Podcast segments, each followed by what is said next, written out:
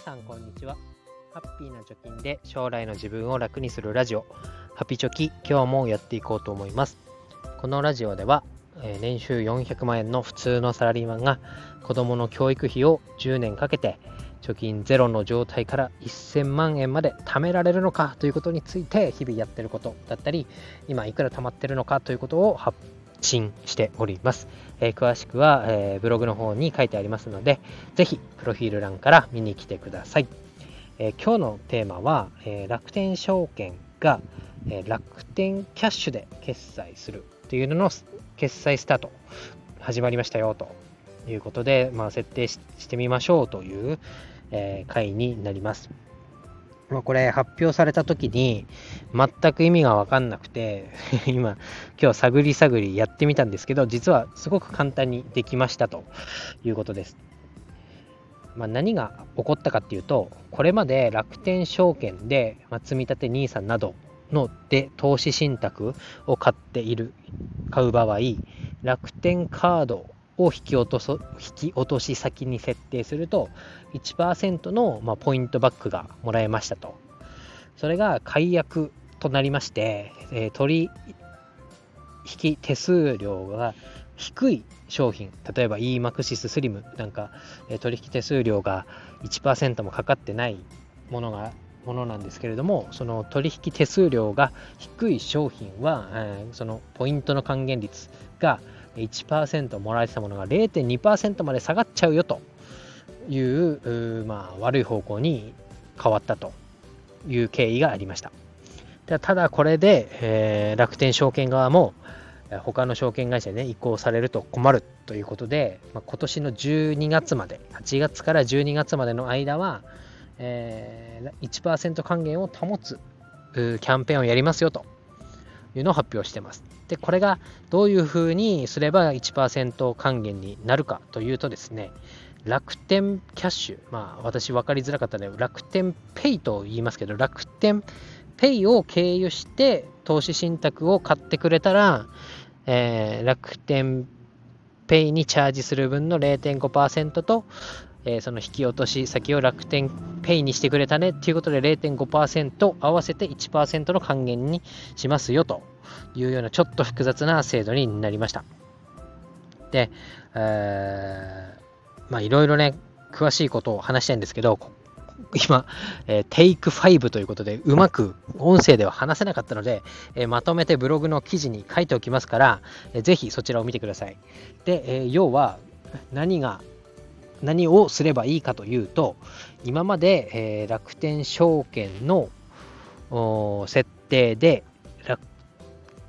投資信託を買うときに引き落とし先を楽天カードにしていたものを楽天キャッシュに変えればいいという話です、要は。で、これなんか言葉にするとすごい難しいんですけど、まあ、今日やってみて、まあ、3ステップで簡単にできましたと。いうことで、その3ステップだけこのラジオでは ピックアップして話そうと思います。やり方は3ステップです。まず1つ、楽天証券にログインしてください。で、2つ目。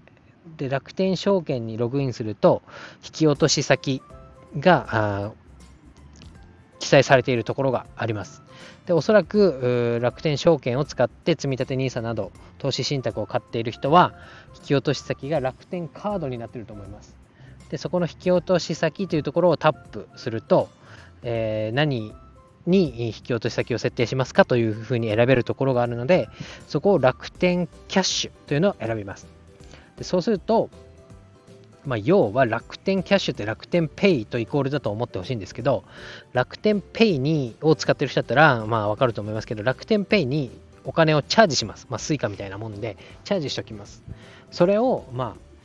積立 NISA で3万3333円毎月1回買ってる人が多いと思うんですけど、その楽天ペイの残高が3万3333円を下回ったら自動でえチャージをかけますねっていう設定をするだけで OK ということです。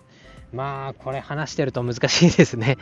でただ、その330、違う3万3333円を下回らないように設定をしておく。つまり、えそれ以下になった時には楽天カードから1000円単位で自動でチャージしますよという設定をしておくといざ、えー、その積立 NISA なり投資信託を買う時に楽天キャッシュの残高が足りません。不足してますということが起こらないよという設定をしておくっていうことです。なんでこういうことをしたかというのは難しいね。複雑なことをしたかというとまあ詳しく分かんないし発表もないんであれなんですけど多分楽天カードで今まで1%バックをしていると実質我々がその EMAXIS スリム全世界株式とか、えー、全米株式とかを買っている手数料よりも多く楽天側が支払わなきゃいけないかったと。手数料収入がほぼゼロになってしまっていると。そこを改善するためにまあ還元率っていうのをそもそも落としたと。ででその引き換えになぜこのキャンペーンで楽天キャッシュ楽天ペイを使うようにするかというとおそらくですね今加盟店でなんだ個人のお店とかレストランが楽天ペイを導入した時にかかる手数料っていうのが0円キャンペーンっていうのをやってるんですけどこれが今年でいっぱいで終わりになりますと、えー、で来年以降は大体3%以上の加盟店手数料が発生しますということになっています。で、今この楽天証券を使ってる人が楽天ペイっていうのを使ってこの1%の還元を受ける、えままにする、まあ、今年限定ですけど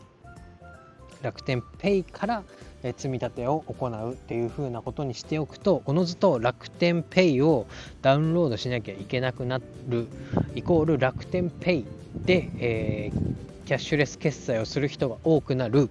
そうなると、まあ、加盟店も増える。で加盟店が増えると加盟店手数料が楽天側に入るというロジックなんじゃないかなと邪推をしております。まあそんなね複雑なことは まこれで話したって理解しづらいっていうのはちょっと分かってますけれども今日はすいません。この内容でお話しさせていただきました。まあ簡単に言うと、まあ、自分のポイント還元を、まあ、ダメージを少なくするには、まあ、楽天ペイから、え、楽天証券に、えー